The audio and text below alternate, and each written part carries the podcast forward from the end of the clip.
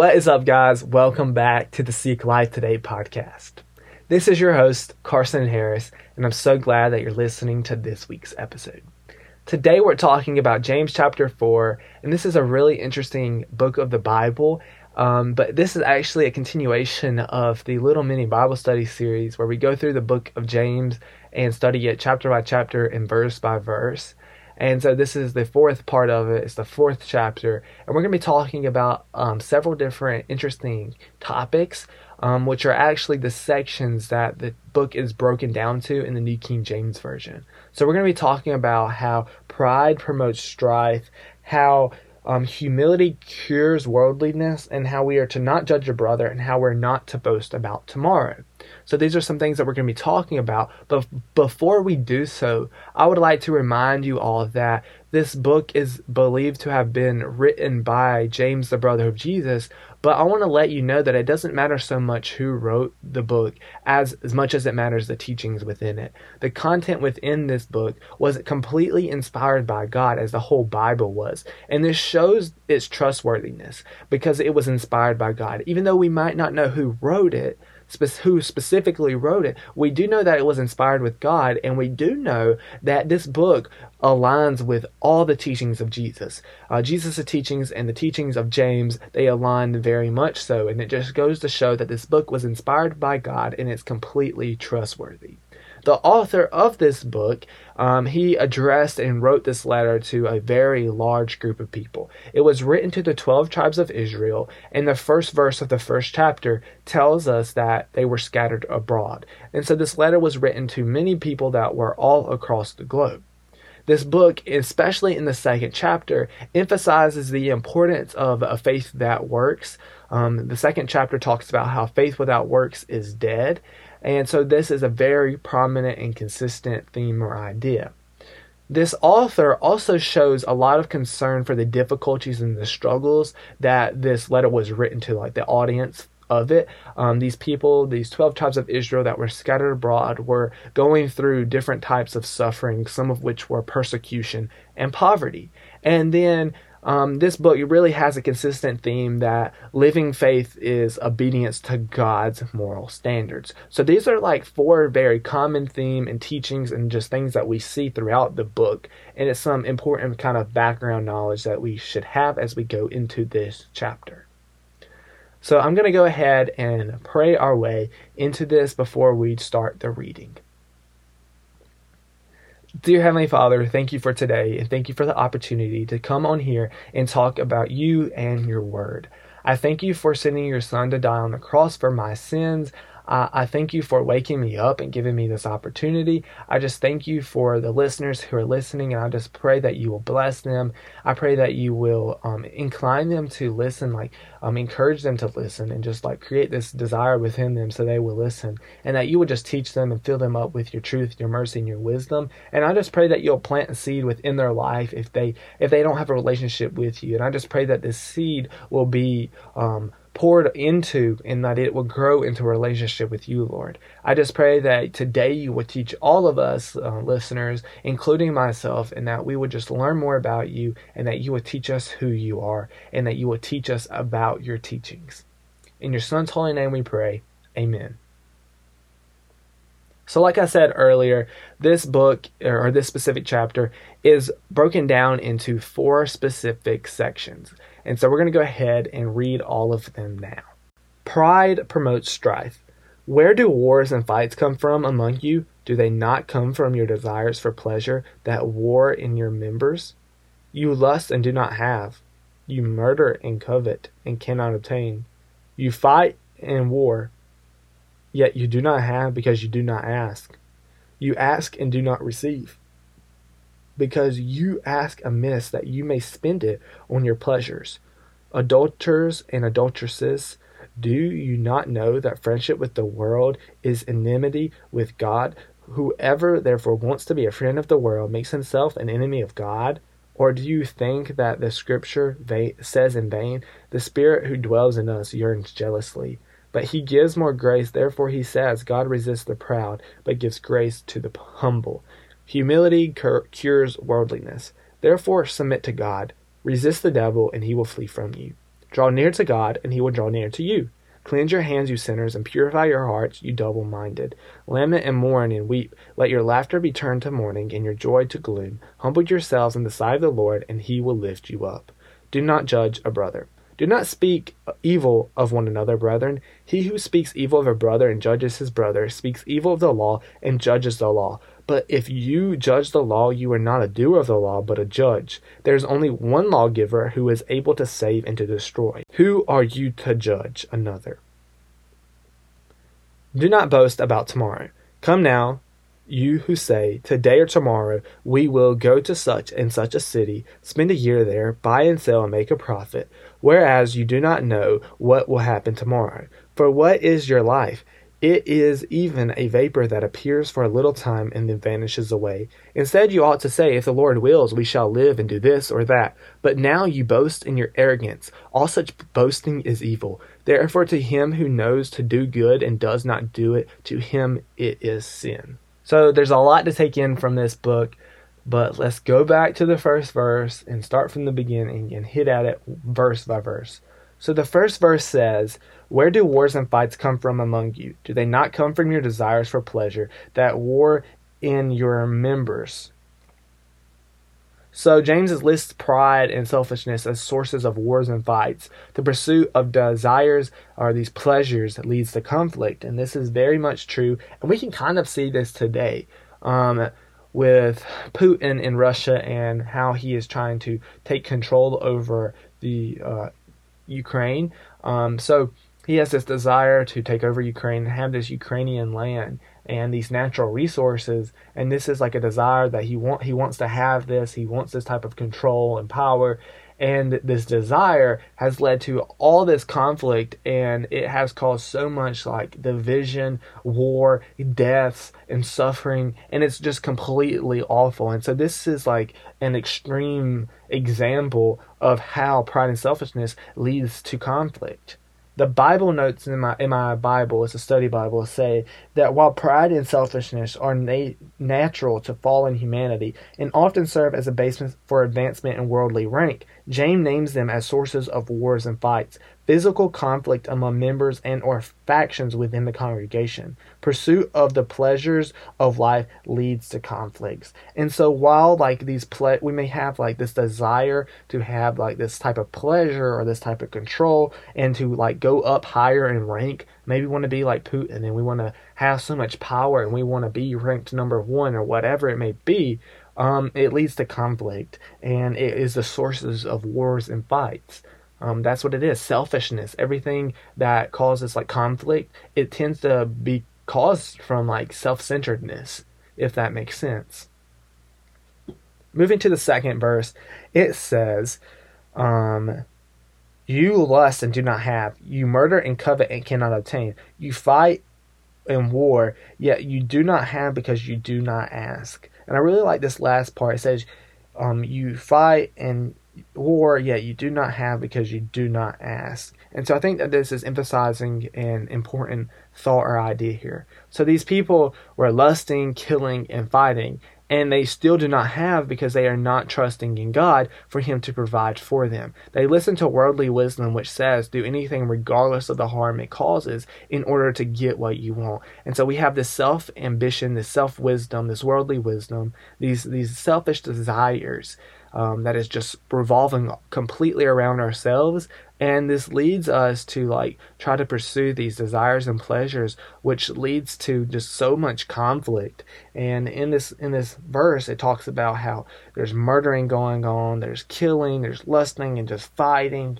And then in the last part, it says, "You you do not have because you do not ask." So these people want to have this like type of satisfaction. They want to have joy, but they're seeking it in the wrong places. And if they would just ask the Lord for this satisfaction and let him fulfill that and let him be their joy, they would be f- fulfilled and satisfied forever. But no, they don't ask him. They don't go to him. And so they, they go on their own self-ambition and their own self selfish like road to like find these desires and these pleasures, and they're chasing it, and it just leads to conflict and disaster when all it takes is to ask the Lord and he will provide.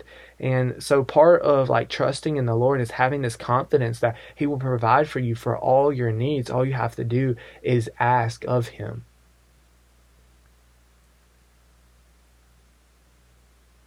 The third verse says, "You ask and do not receive because you ask amiss that you may spend it on your own pleasures." And so So when they do ask God, they, they're asking with a miss. They're not asking with like the correct intentions. They have these wrong motives. And so he obviously does not give, because what they're asking, they're asking for these specific things, but they want to use these um, things in like their own selfish ways. Instead of asking for things that they might actually need, maybe they're asking for wealth. Like wealth is not important. We talked about this in the previous um chapter, but wealth isn't important. You don't have to be the wealthiest person alive to be um, a good person, or to like just live a good life as a representation of Christ. Like wealth and money has nothing to do with living in obedience to God. So you maybe this person is just asking for wealth so they can use this wealth for their own personal pursuit and their own personal selfish ambitions. So um obviously, God isn't going to provide for this, because it's around, surrounded by ourselves. Like if we ask God um, for these things that are that come and root from selfishness, obviously He's not going to He's not going to answer those prayers, because those intentions are incorrect. So, Um, the notes in my Bible say people were actually killing one another to appease their misplaced desires. Their desires were unpe- uh, unappeased by because they were asking amiss, that is, with wrong motives. The source of conflict was selfish desire and envy run amok. So, like, these people were just selfish and envious, and they had these, like, just selfish desires. And we kind of talked about this in the last week's episode, but they had these selfish desires, and then they didn't ask God to like fulfill them and like to find their joy from him. And then when they did ask God to like provide for them, for their needs, they went kind of above and beyond, and they were actually asking for like these certain wants that were selfish, and um, they were going to use these for their own, their own purpose instead of using them for God's will. The fourth verse says, "Adulterers and adulteresses, do you not know that friendship with the world is enmity with God? Whoever therefore wants to be a friend of the world makes himself an enemy of God." And so this is an interesting verse. Um, James asked a rhetorical question, kind of, to like emphasize the point that God is a jealous God. He he is jealous for our spirit, and he takes our um. He takes our choice in whether we choose him or not very personally. So like when we when we decide to not follow him, to be disobedient, he takes that personally. Like um, he has the feelings and like emotions, um, and it, it hurts him that we would choose worldly things and selfishness and these things that are just revolving around ourselves instead of choosing him, because he wants to provide for us and he wants to be our satisfaction and our joy. And so it, it deeply hurts him when we don't choose him and when we refuse to um, have this relationship with him. And it's it's interesting because this verse says that um, whoever therefore wants to be a friend of the world makes himself an enemy of God. And so this is emphasizing how you cannot be both a friend of God and a friend of world of the world. If you are trying to like satisfy these worldly desires and pleasures, um, you cannot be a friend of God. Um, you just cannot be. And so the fifth verse, it says, um, "Or do you think that Scripture says in vain, the Spirit who dwells in us yearns jealously?" I got a little bit ahead of myself um, in the previous verse, but like God takes um, our like relationship with him very personally, and when we don't choose him, it it hurts him. And so there, in these in these two verses, four and five, it's talking about how friendship with the world is enmity with God. Enmity meaning opposed. So like we're we're opposed by God when we are friendship with the world. Adulterers um, is used that word because spiritually these Christians are like cheating on God with the world, if that makes sense. So maybe they're not necessarily adulterers in like um, being unfaithful to their spouse, but they're being unfaithful to God. Maybe it's a, wor- a play on word here. Um, and so those who like continue to be friends with the world are then called enemies of God, because you can't be both. And so, um, and it, when we when we choose the world and we choose to be a friend of it and not a friend of God, it really hurts the Lord. It really hurts his like feelings, because we would rather have these things that are temporary than rather than something that is permanent and very consistent. Um, the world is ever changing, but the one consistent thing is the Lord, and yet we don't choose him. Like, we all kind of desire a sense of consistency, um, but yet we don't choose God. We run from him. So verse six says, "But he gives grace, therefore he says, God resists the proud, but gives grace to the humble." And so James makes an important point here. Even if we are currently friends with the world, the gift of grace is still bestowed to us, and it is still offered to us. It doesn't just run out. This is something that we shouldn't take for granted or abuse, because grace is um, able to overcome um, uh, because grace is able to overcome unfaithfulness. So like, we shouldn't like take this grace for granted, because it's like a gift of God. And I think that we all, to a certain extent, take it for granted at times, but it's something that we shouldn't take for granted, because it is very powerful that the grace of God allows us to receive and experience salvation and a, a sanctification. So it's an important part of a Christian's life. Like, without the grace of God, there would just be wrath. So God gives grace to those who humble themselves before him. But I would like to read the note from in my Bible for this chapter. It said, God's grace is able to overcome unfaithfulness. The um, exhortation to repent is backed by a stark reality expressed in um, Proverbs three thirty-four. Resist is a military term used to describe an army arrayed for battle. To remain in sinful pride is to invite God's battle array against you. In contrast to this, God gives grace to the humble. And then verse seven says, therefore submit to God, resist the devil, and he will flee from you. And so we are to respond and take action. Like, while God gives grace to us, there is action on our behalf. When we experience grace, we um, are called to repent of our sins. And this verse tells us to submit to God, to give up what you want and receive all the good that he wants to give to us.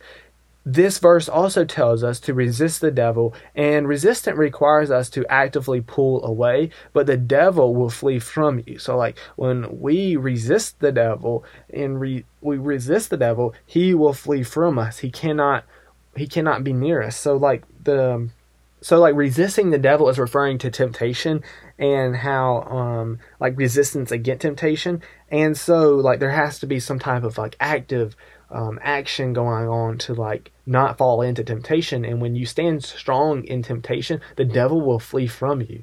Um, see how Jesus did it when he was he went into the wilderness and the devil tempted him. He stood fast, fast, and he resisted the devil, and the devil fled from him. Verse eight tells us to draw near to God, and he will draw near to uh, you. Cleanse your hands, you sinners, and purify your hearts, you double-minded. And so Um, we are to draw closer to God, and there is a promise for this, that he will draw closer to us. Um, the author, James, tells us to clean our hands and purify our hearts. He uses the, the word sinners and double-minded, meaning those who are who are friends of the world and God. So those who are, he's talking about double-minded here when he uses that terminology. He's talking about those who are trying to be a friend of the world and a friend of God, because you can't do that, and so in a sense, you're double-minded. But he, he there's a promise here. Like, when we draw closer to the Lord, when we resist the devil, draw closer to the Lord, the devil will flee from us and God will draw closer to us. And then there's some action that we're kind of told to do, and we're told to clean clean clean our hands um, and to purify our hearts. And when we accept Jesus into our lives, he actually like does this for us. Verse nine says, lament and mourn and weep. Let your laughter be turned to mourning and your joy to gloom. And so um, there's supposed to be an emotional response to sin. We're to mourn and weep in repentance. Like, we should see our, our wrongdoings and our past lives and feel sad for that period of time. And this really just shows our sincerity. Like, this just shows... This shows like our realness and our the like the motives behind our intentions. Like, if we don't regret our past, like if we don't have some type of like um shame associated with that. Like, shame is from the devil, but to a certain extent, there has to be some type of remorse and some type of conviction that we feel. If we don't feel sorry for what we've done, then there is an issue. Like, we are to be feel sad, and there should be like an emotional response to like our past lives. Like, we should um, be sad that we ever lived a life like that, a, a life outside of the will of God. Verse ten says, "Humble yourselves in the sight of the Lord, and he will lift you up." Humble ourselves in the sight of the Lord, and he will lift you up. We will be exalted through living in humility to the Lord and trusting him. Like, in this life, we may be going through certain sufferings and certain situations. Like, the audience of this letter, we're going through persecution and poverty. Maybe there's some struggles you're dealing with, but if you humble yourself and lower yourself to the Lord and just trust him and have confidence in him, you will be exalted through him. Humility is the key of having forgiveness from God. That's what the notes in my Bible said about that verse. Moving on to the next section, it says, "Do not judge a brother. Do not speak evil of one another, brethren. He who speaks evil of a brother and judges his brother speaks evil of the law and judges the law. But if you, that you judge the law, you are not a doer of the law, but a judge." So James is telling us to not turn on one another. He's telling us to live in humility towards one another as well, and to just be a doer of the law, not like a judge of the law. So, like, if we become judges of the of the of the law, then we, to a certain extent, we're going against that royal law which we talked about in the last episode, which is like this command to go out and love others, like to love your neighbor as yourself. And so if we become judges and start judging everyone and put ourselves in like this position of God, then that's when like we are going against that very command, like to love your neighbor as yourself. We are to not to go out and like be the judges. We're go to go out and to love one another regardless of their past lives. And this really takes humility. Um, like, we are to go out and just love everyone regardless of what they've done to us or what they've done to others or what they're known for. We're to just go out and to love them regardless of that. And this really, really requires a lot of humility to the Lord, but also humility to one another. And so James is basically telling us to, to just love one another and to live in humility to the Lord, but also to one another here. Verse twelve says, "There is one lawgiver who is able to save and to destroy. Who are you to judge another?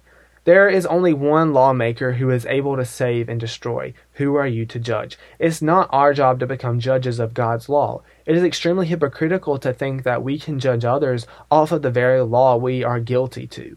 Last time I checked, I, I didn't die on a cross and come back alive, so who am I to judge? I wasn't the ultimate sacrifice, so who am I to judge? Um, like, we are all sinners. We all fall short before the glory of God, and I think that there's sense there sometimes comes a sense of pridefulness as we become Christians. Like, sometimes we think that we're better than others because we've experienced this grace, and maybe we've been in the faith longer. And sometimes maybe elders in the church may think that they're better than younger people because they have more experience and they know more about the Lord. But like, we're all the same at the end of the day. Just because you're, you're older, you may be a little bit more wiser, it doesn't mean that you're any closer to the Lord. It doesn't mean that you are any better than anyone else, because we're all guilty to the to the law. Like, we've all fallen short before the law.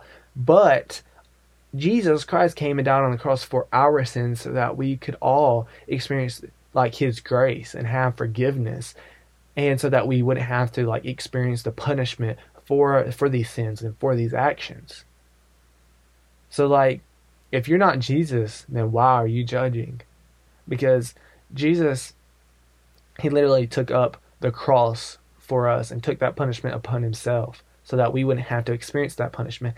And he himself was not guilty of the law. So if anyone is in a position to judge, it's Jesus, not us. Do not boast about tomorrow. "Come now, you who say today or tomorrow, we will go to such and such a city, spend a year there, buy and sell, and make a profit." So planning is good, but this example is like self-reliant. I would do this or that. And so it uses the word "I will." And this is prideful in a sense and does not show humility. We are um, to be dependent upon God and his abilities, not our own. Like, if we have this relationship with the Lord and like we're living in him in obedience, there should be like this confidence in him that he, his will will be done. And we shouldn't rely on ourselves and say that I will do this, but rather we should say that the if the Lord, prov- if the Lord, if it's the Lord's will, if the Lord provides, then we will do this. But we shouldn't say, oh, I will do this, because it's not our own doings. Verse fourteen says, whereas you do not know what will happen tomorrow, for what is your life? It is even a vapor that appears for a little time and then vanishes away. And so this is um, a very interesting verse. James makes a good point in it too.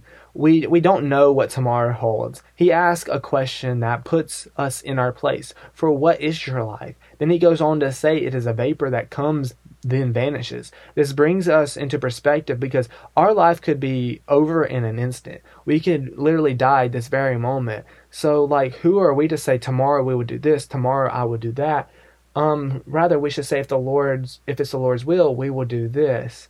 Um, because we don't know what the future holds. Um, we all have a time that is coming when we're all going to pass away, and we don't know when that time is. So who are we to say that I will do this and we will do that? Um, it's not about what we will do, but rather what he will do. Um, it's not about us. And so this is like a sense of like self-centeredness again, and not living in humility to the Lord, because true humility to the Lord um, comes with this like type of confidence that in him, that he will provide, and that what he does is his will, and that it's good and gracious, and that that is what needs to happen for our lives, if that makes sense. Verse fifteen said, instead, you ought to you ought to say, if the Lord wills, we shall live and do this or that. And so we should acknowledge our dependency and need for God. He is the Lord of our lives. God's will be done. So like, he is like in control, and we should acknowledge and know that he's going to provide for us. And like, once again, there should be some type of form of like confidence in him that he is going to do his will. Verse sixteen says, but now you boast in your arrogance. All such boasting is evil. It is arrogant to claim that we will do this or that, and it really just shows our self-reliance and our selfishness and our self-ambitions. It's showing that we're not living in humility to the Lord, because true humility, once again, it has confidence in the Lord and that he will provide for us, and that there is like nothing about ourselves but everything about him. And then the final verse says, therefore to him who knows to do good and does not do it, to him it is sin. So like, this kind of like a reference to doers of the word. It is one thing, one thing to study scripture, but it's another to act according to it. Know good, do good. So like, if we, if we're reading scripture and we learn about something, but then we fail to follow it, then like that is sin, because we knew it was wrong and yet we still did it.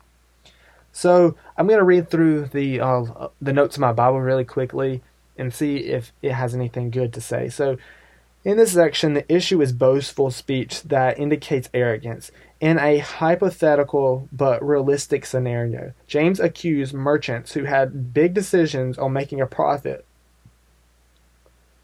a profit of leaving God out of their plans. It is unclear whether the merchants were Christians, but verse fifteen suggests that some were. Neglecting to entrust our hopes and plans to God and his counsel is paramount to arrogance and unbelief.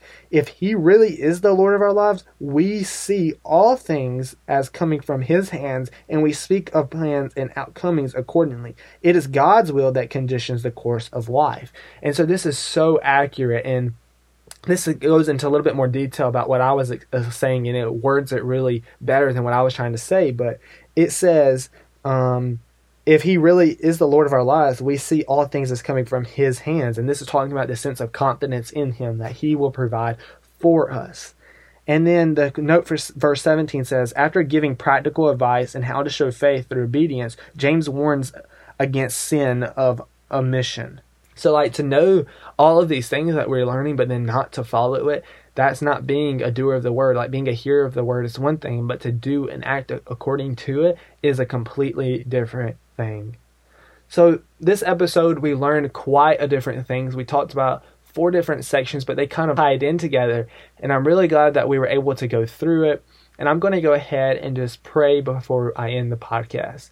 So, dear Heavenly Father, thank you for today. Thank you for teaching us, leading us, and just um, showing us about who, who you are and like your teachings to us throughout this episode.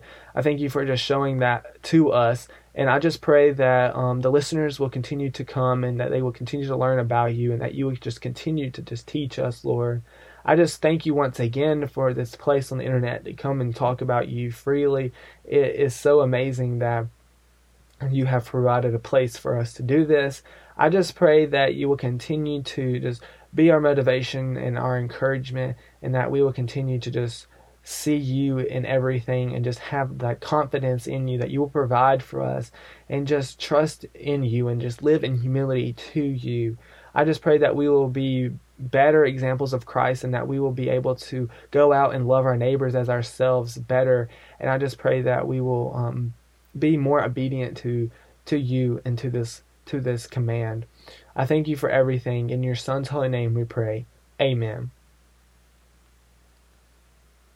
So we learned a lot in this episode, and I really think that my favorite part is just the confidence in God, like true humility to Him. It has this confidence in the Lord. Like we get do away with ourselves and our selfish ambitions, our self selfishness, and we humble ourselves, live in humility to the Lord, lower ourselves down, and we realize how good that He is and that He will provide for us, and we just become confident in Him.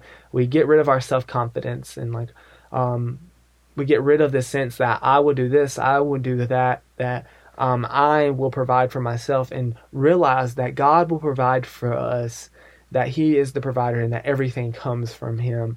This this type of godly confidence is just so amazing to me, that we can just like live a lifestyle where we don't have to worry about anything because we're just confident in the Lord. Um, I thank you so much for listening to this episode, and I really pray that you you learned something new. And if you didn't, I just pray that you were refreshed and that um, this was encouraging to you. Um, thank you for sticking throughout the entire episode. And as always, be blessed and seek life today.